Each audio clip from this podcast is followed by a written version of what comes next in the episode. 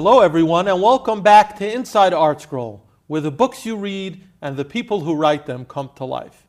Today, I am joined by Rabbi Tzvi Uhr, a close Talmid of Rabbi Elya Meir Sorotzkin, and we're going to be talking today about the brand new biography of Rabbi Elya Meir Sorotzkin, written by Avram Birnbaum.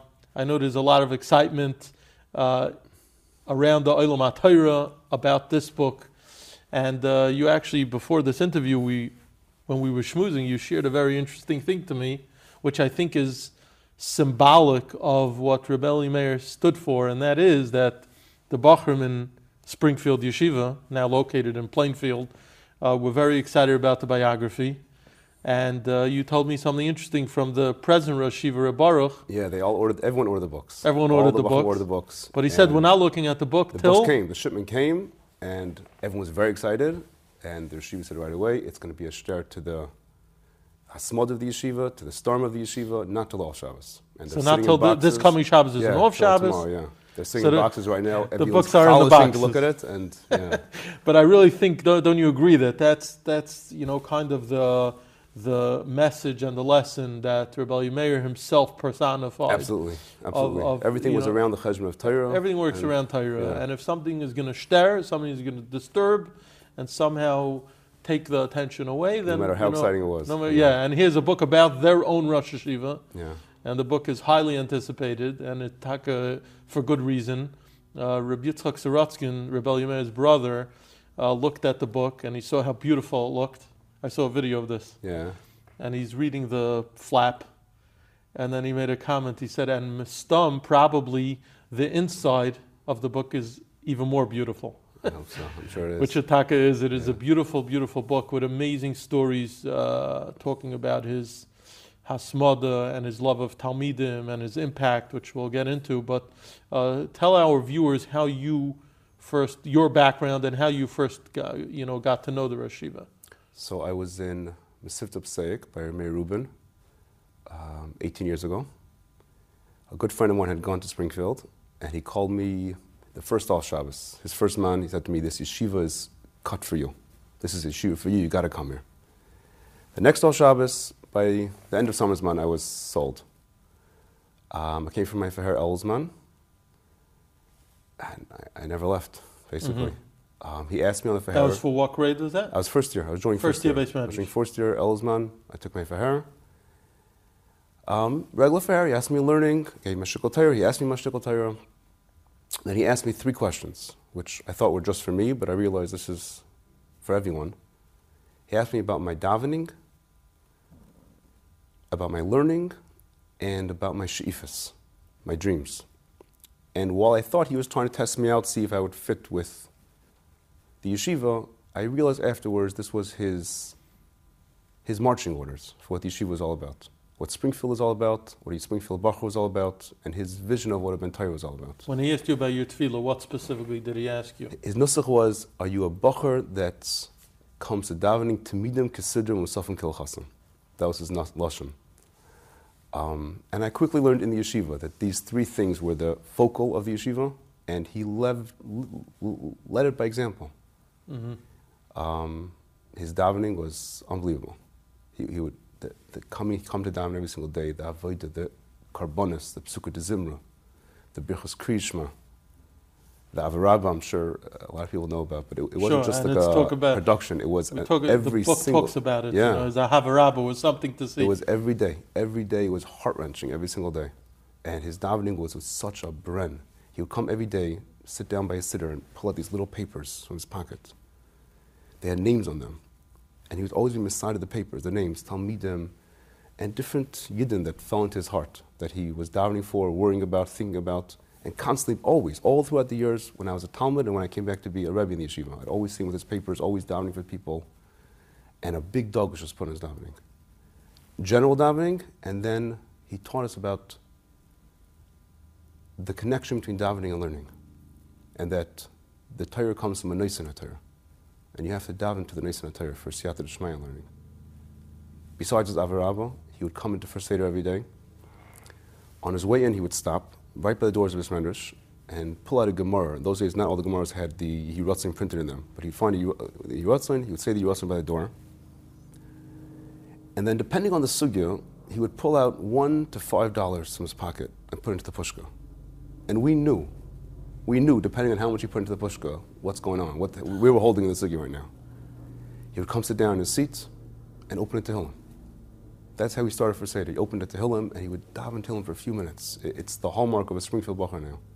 A few kapitel Hillim before, before Even, even Seder. today, really. Yeah, that's all the Talmidim, yeah. And he would take out his notes and he would start the date on his notes, he would write a tefillah. He would find some tefillah connected to the parsha every single day and then throw himself into the sugyas, throw himself into learning. That was every single day. Mincha, Ma'ariv, every Ma'ariv was an avodah, a musar, Ma'ariv avodah that was unbelievable. I- I- When I came, I quickly realized the chashivas of it, and I maneuvered my seat to get as close as I can to him, eventually ending up on his table right next to him, and being able to see it and to watch it and to learn from his murdik avodah salev that he did. When he asked you about your aspirations, what, what did you tell him? So he, he- the way he set up was first, what number are you in your shir? Where, where do you consider yourself? And whatever you said, he'd always say, why aren't you, say, top 10? Why aren't you top 5? Why aren't you top 3? Mhm. And he pushed us to go to the best we can, to be the biggest mentor you can be. It was, in the beginning, the shmuzin, you hear the shmuzin, and it didn't seem realistic. And he taught us to believe in ourselves, to believe in the unlimited kaychas that a, a, a yid has, to be b'Torah, to be an Eved Hashem, Yer Shemaim, everything. He pushed us beyond anyone's abilities, beyond anyone's thoughts that you could, and he pushed himself. Hmm. He had such murdic natural kaychas, kishrin, and everything, and he didn't rely on it. He pushed and pushed himself. It was unbelievable, always. Yeah, the author talks about the fact that uh, for, for those who are watching this conversation who may not know, Reb Elya Meir himself was a son of the Telzer Yeshiva Baruch Sorotzkin. He was the son-in-law of the Mirrer Yeshiva Reb Shmuel Birnbaum. He had tremendous yichus going back Dairis. And uh, like you were saying, he, someone like him could have technically rested on his laurels or at least his familial reputation and things like that. And when you read even a few chapters of the book, you see that he put such tremendous, almost like a pressure on himself to constantly steig and not to rely on, on even his natural God given abilities, his intellect and his analytical abilities and, and things of that sort, his stamina. He didn't rely on that. He pushed himself, whatever he had, whatever natural abilities he had, he pushed himself beyond almost like uh, in a supernatural way. Yeah, it was, it was unbelievable to see, and he, he was never, he, he was always sufridan, but never happy enough with himself. He always wanted more. In his yedias and his hekif, he was always learning more and always saying, I, I joined a chabur in Lakewood, I joined a, a chabur that learned Sechtes from cover to cover over the course of however many zman it took.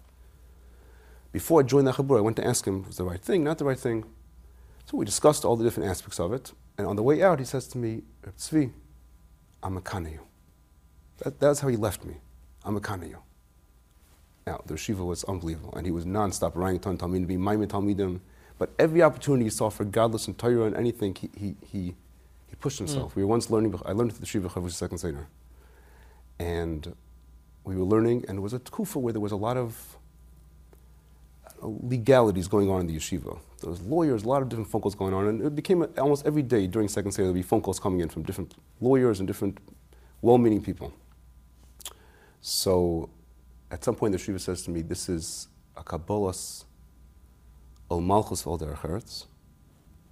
And the Mishnah says that if somebody's parak al Torah mavir men noisna love al malchus, we have to make makabel al Torah. He's all kol kulei Torah. He unplugs the phone from the jack, tells me to go to the kitchen, unplug the phone over there. We're being makabel al Torah now. We're sitting and learning as if there's nothing going on around him.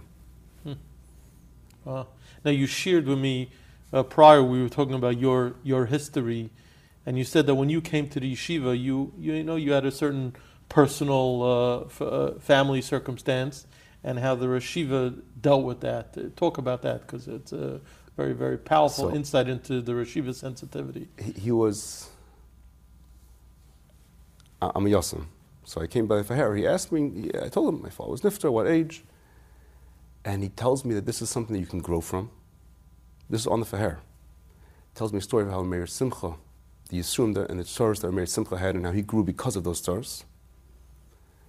And then in the yeshiva, he took a murdika extra sensitivity.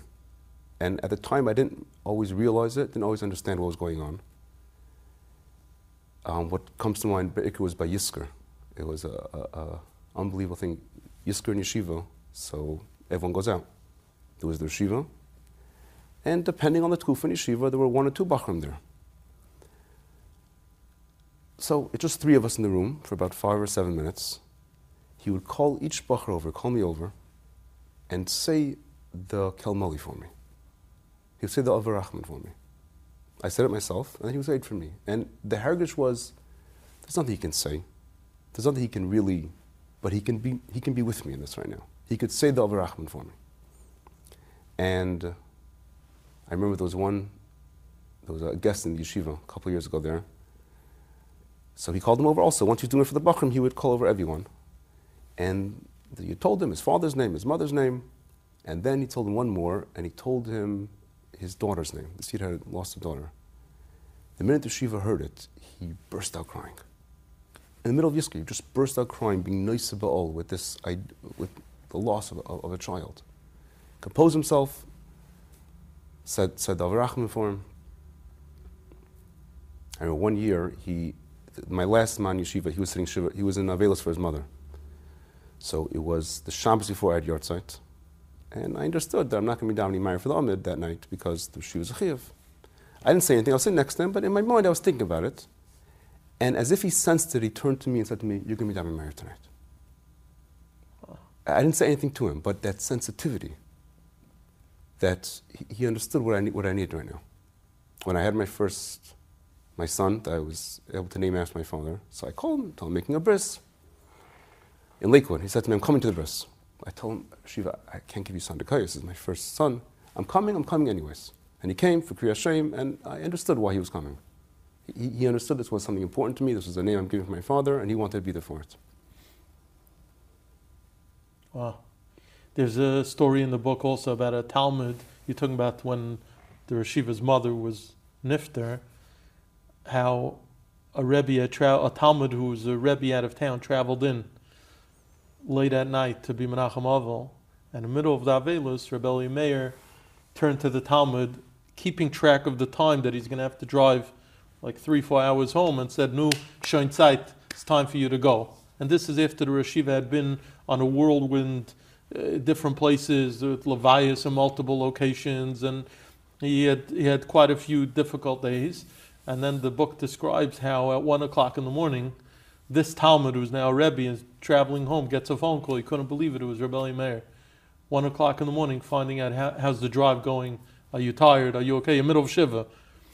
So you see how his ability to think of others had really no limits. And I want to I want to suggest, and I would love to hear from you, uh, and I should mention that besides being a close Talmid of Rebbe Meir, today you're actually the mashgiach of Rebbe Meir's yeshiva, Yeshiva Tiferes Baruch of Springfield, Plainfield.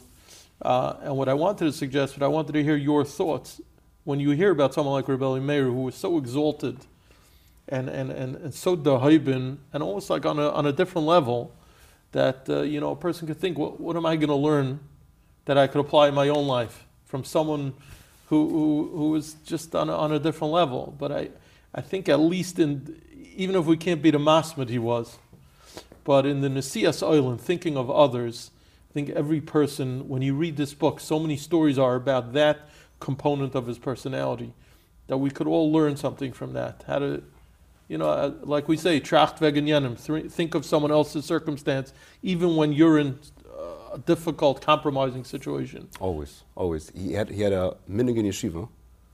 No, it didn't talk about, didn't do anything, but, and he, and he put the sink on, he washed his hands. While he was drawing his hands, he kept it going for the next person.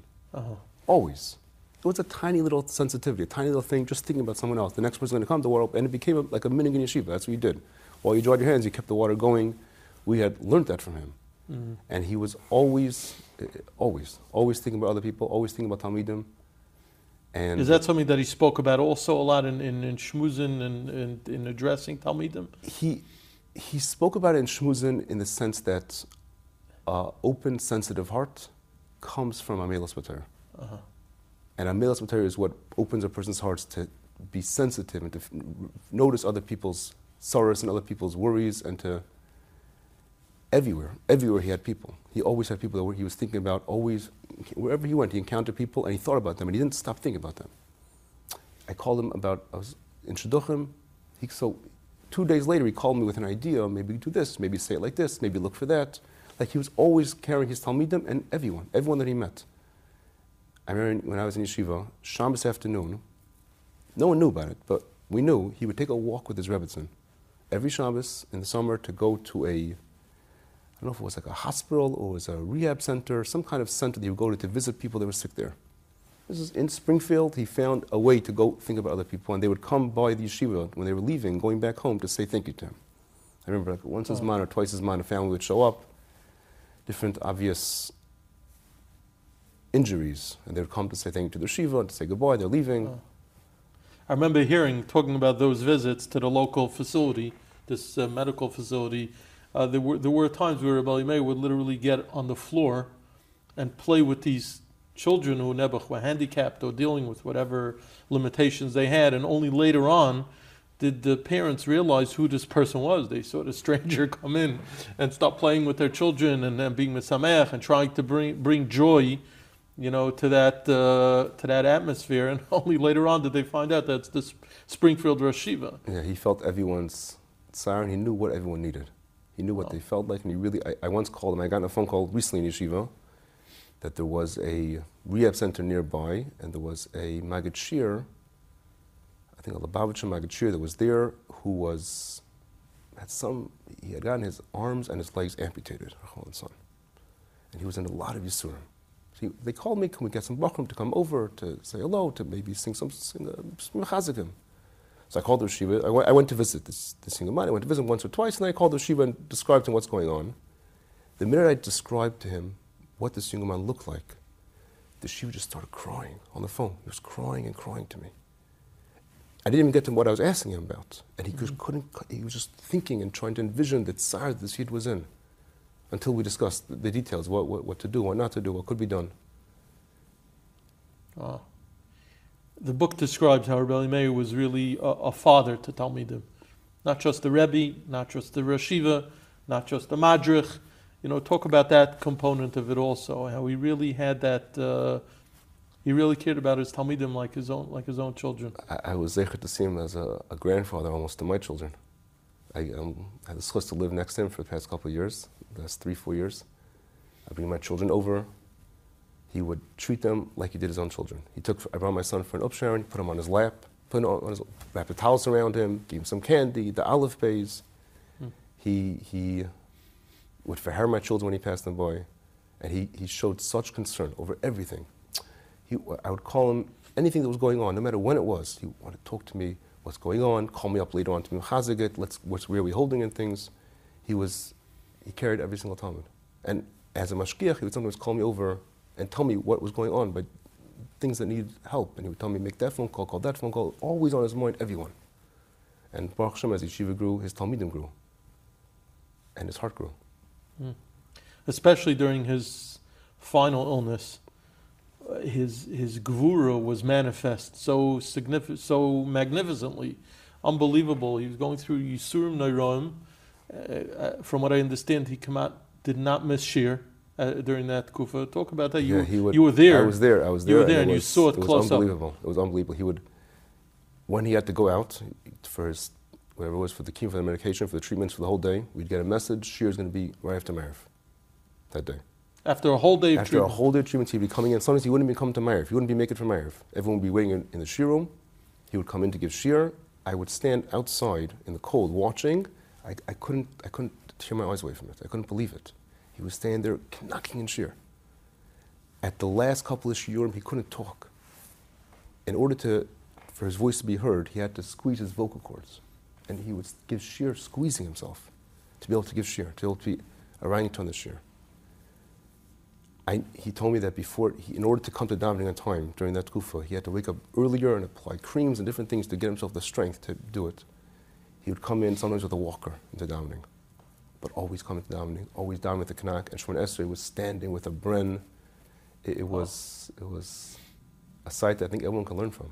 Right. What it means to be an Eved Hashem, no matter what's going on, no matter where things are going. It almost seemed like there was like he could put it aside. He could like be Messiach Dasamit Mm. and physically be Messiach Dasamit and sit and learn and connect with the Ilma learning. Wow. I should mention, I would be remiss if I didn't mention that uh, Baruch Hashem, after the yeshiva's ptira, the, the yeshiva continues to flourish. His mama al his son Rebaruch, took over as Rosh Yeshiva. And from what we hear, the, the you know the new Rosh Yeshiva, you know, uh, took took on the difficult job of stepping into his father's shoes. And uh, from what I hear, the yeshiva is doing beautifully. Yeah. During, during this, during the week of Espedim, we had each master would come from everywhere, every, every night. And they'd all end off with a bracha, b'yeser se'esu, b'yeser oiz, yeshiva's giving out tzliach. And, and at the time, I didn't know what, it, what, what that meant. How could that be? Yeser se'es, yeser oiz? Like, is that possible? And it's unbelievable. The yeshiva is bursting everywhere. In the dorms, in Beis Medrash, and the shirams, everywhere. And the aim is and learning. And, and there's a new door now that never even met the yeshiva. Right. New ninth graders never met the yeshiva, and they're just they feed off that ruach, that ruach that he that he print, imprinted everywhere. Right. I I mean, uh, uh, far be it from me to analyze why, but I, I think anyone would say that, that the yeshiva's Mesiris Nefesh is, is so saturated into the walls of the yeshiva, it became so much part of the culture of Yeshiva Tiferes Baruch that, the, you know, it's, that, that there's a hemshech, there's a continuation of, of that now, that even though the yeshiva is not there, but his imprint and his influence is, is clearly felt and it's, it's being carry, carried on. In everything, in the hasmada and in in the amelis that he stood for. Right, right. His hasmada those- was unbelievable. I, I slept in his basement. My first man yeshiva. First Zman you slept in the that, that's how the rooms worked out. We slept in the yeshiva's basement in, uh, on Evergreen, on where he lived. I would come up, no matter how early I woke up, he was always sitting in his office already learning. Had a chavrusa from Pseik, would drive in, no matter when it was, he had his chavrusa.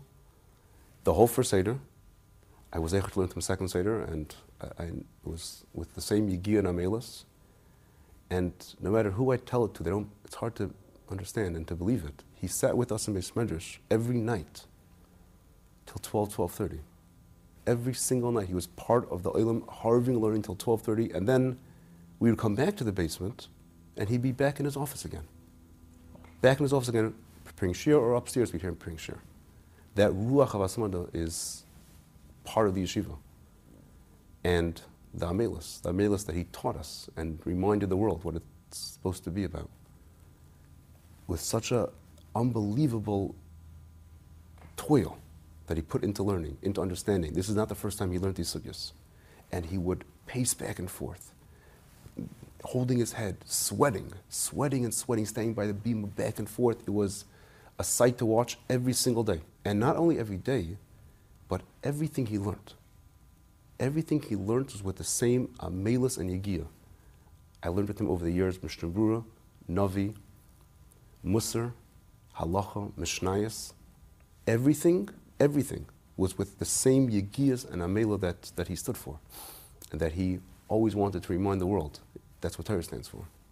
I was going to say that those who were not Zeicha to learn under Rebbe Meir, what this book does, it, it uh, again, beautifully written by Rabbi Avram Birnbaum, it allows them to get a taste of what Rebbe Meir was about, his asmada, his, his, his fatherly love for the Talmidim, his nasias oil to other people. The, this Adam Hashalim, which he was, is really described so beautifully in the book. It's a treat that now those who haven't learned in Yeshiva Taras Baruch could get a taste of that, and those who did interact with Elya Meir could relive those experiences uh, through these stories. I, I think it's also uh, an important reset button for our values. Everyone, the whole Eil Matayr and the whole Klal Yisrael now is somehow interconnected with and Galite. Whether it's in their family, neighbors, friends, we all have raised the chashivas of what a man's all about. And the Rishiva would remind us and would teach us accomplishments. A, young being matzliach was measured by Amelos. It didn't have to be measured by Svarim, Chedushim, Siyumim, hundreds on tests. It was about how many hours he invested in his Amelos. And that everyone can learn from, because everybody can learn to appreciate the Yunga light that they have in their lives for the amount of amelis. He, he had a measuring, like every a Taisvis and a Reb Chaim, he had it measured in how many hours he had put into it. Mm. That was his measuring stick. I Mhm. invested so, and it was wild, the numbers. I invested 30 hours in this Taisvis. I invested X amount of, that's how he measured things. The, the reason why what you're saying is, is really so resonant is because the barometer, the measuring stick that you're providing from Reb Elya Meir, means that everyone could be successful no matter what their acumen is, no matter what Kishrin Hashem blessed them with. Every person could be Matzliach. You know, if you, if you go by the other type of barometer of, of, of results, so to speak, results oriented uh, success, so then some people may not have that ability because they're not as big of a Balkishrin. They don't have, uh, you know, those God-given abilities, whatever it is. But Reb Elya Meir allowed, so to speak, every person to experience Hatzlacha because his measuring stick, like you said, He would love saying over from the Yeah. Achronim that Yogata v'leimatzasa al tamin, because what does it mean leimatzasa? If you were miyageya, then that's it. That's the mitzvah. That's the that's success. Uh-huh. There's nothing past that. uh, the Yigiyah, the Yigiyah itself. The Yigi itself, and he would give such chizik. He would come. I remember he came Hanukkah to speak to alumni, and he told us that Hashgacha feared, Hashem, the Hashgachas Hashem feared that our door, means that door, was being led by two Gedolei Yisrael, Reb Chaim and Reb Eliashiv, that neither of them had much of a shtaller. It wasn't Reb Eliashiv's shear that made him world famous. Right. And he said, Hashem put that chizik for this door, that you don't have to have a, a big Rosh Hashiva, you don't have to be giving a shir. You could sit in your little winkel in Yerushalayim, in Bnei Brak, and the whole world could revolve around your fingers. Wow. And it was such a chizik because it's a world of a rebreathing the light everywhere. Every family in Klal Yisrael has, is connected to Yunga light. And to appreciate the Yunga man just because he's sitting and learning. That's, that's the end result. That's what he's doing. And with that, he's changing the whole world. Wow. He would have shept a lot of nachas from the from the Adira Torah uh, revolution, so to speak, Yeah, because he that's loved it. he, he, loved giving chizik like with the light. Yeah. That he, he loved it because he knew how important it was. There was thousands of people sitting and all learning the same thing, and he would come and tell you, "This is it. There's nothing past this. You're sitting and learning, and the same rajba, and everyone's harving the same rajba, and this is the mitzvah. This is this is. There's nothing past this. This is the greatest part of life. that's life itself. Yeah. Any final thoughts before we uh, wrap up our conversation? he had an unbelievable ayin taiva on everyone, everyone he met, and every interaction he had. He had a way of bringing out people's milas, recognizing people's milas, and making you see your milas. Mm. When I, when I, my first year as a, there was a PTA in yeshiva, so my first year as a rebbe, he called me over, said to me, I have a chiyuv to have a marocha shlema, he called it, on every single bachur in yeshiva, all of his milas. So you have to know every bachur's milas, and you have to be able to give over to his parents in the full understanding of all their milas. He would tell us when we were in going to shidduchim, look for an ayin taiva. If you can find an ayin taiva, you don't need to look for anything else. And uh, it brought out the best in us because we knew he believed in us, he cared for us. And at the Levaya, I think, was the, the final sight of that. How many people were affected. It was, an, it was a heart wrenching Levaya because people felt like he really cared for them. He really saw their best and he really was a part of us. Wow. Thank you for sharing your heartfelt uh, reminiscences of, of the Rashiva, your memories, interactions. Um, we hope that people will go out and get the book for, for nothing else other than to, re- like you said, press the reset button, reinvigorate themselves as to what true success is.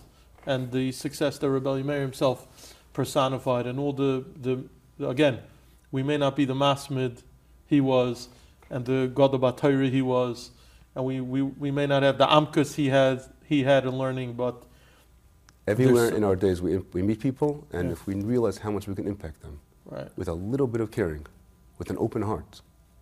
He, he didn't run around the world, he sat in Springfield. right. But there were so many people that he just somehow came into touch with and kept them with him and affected their lives.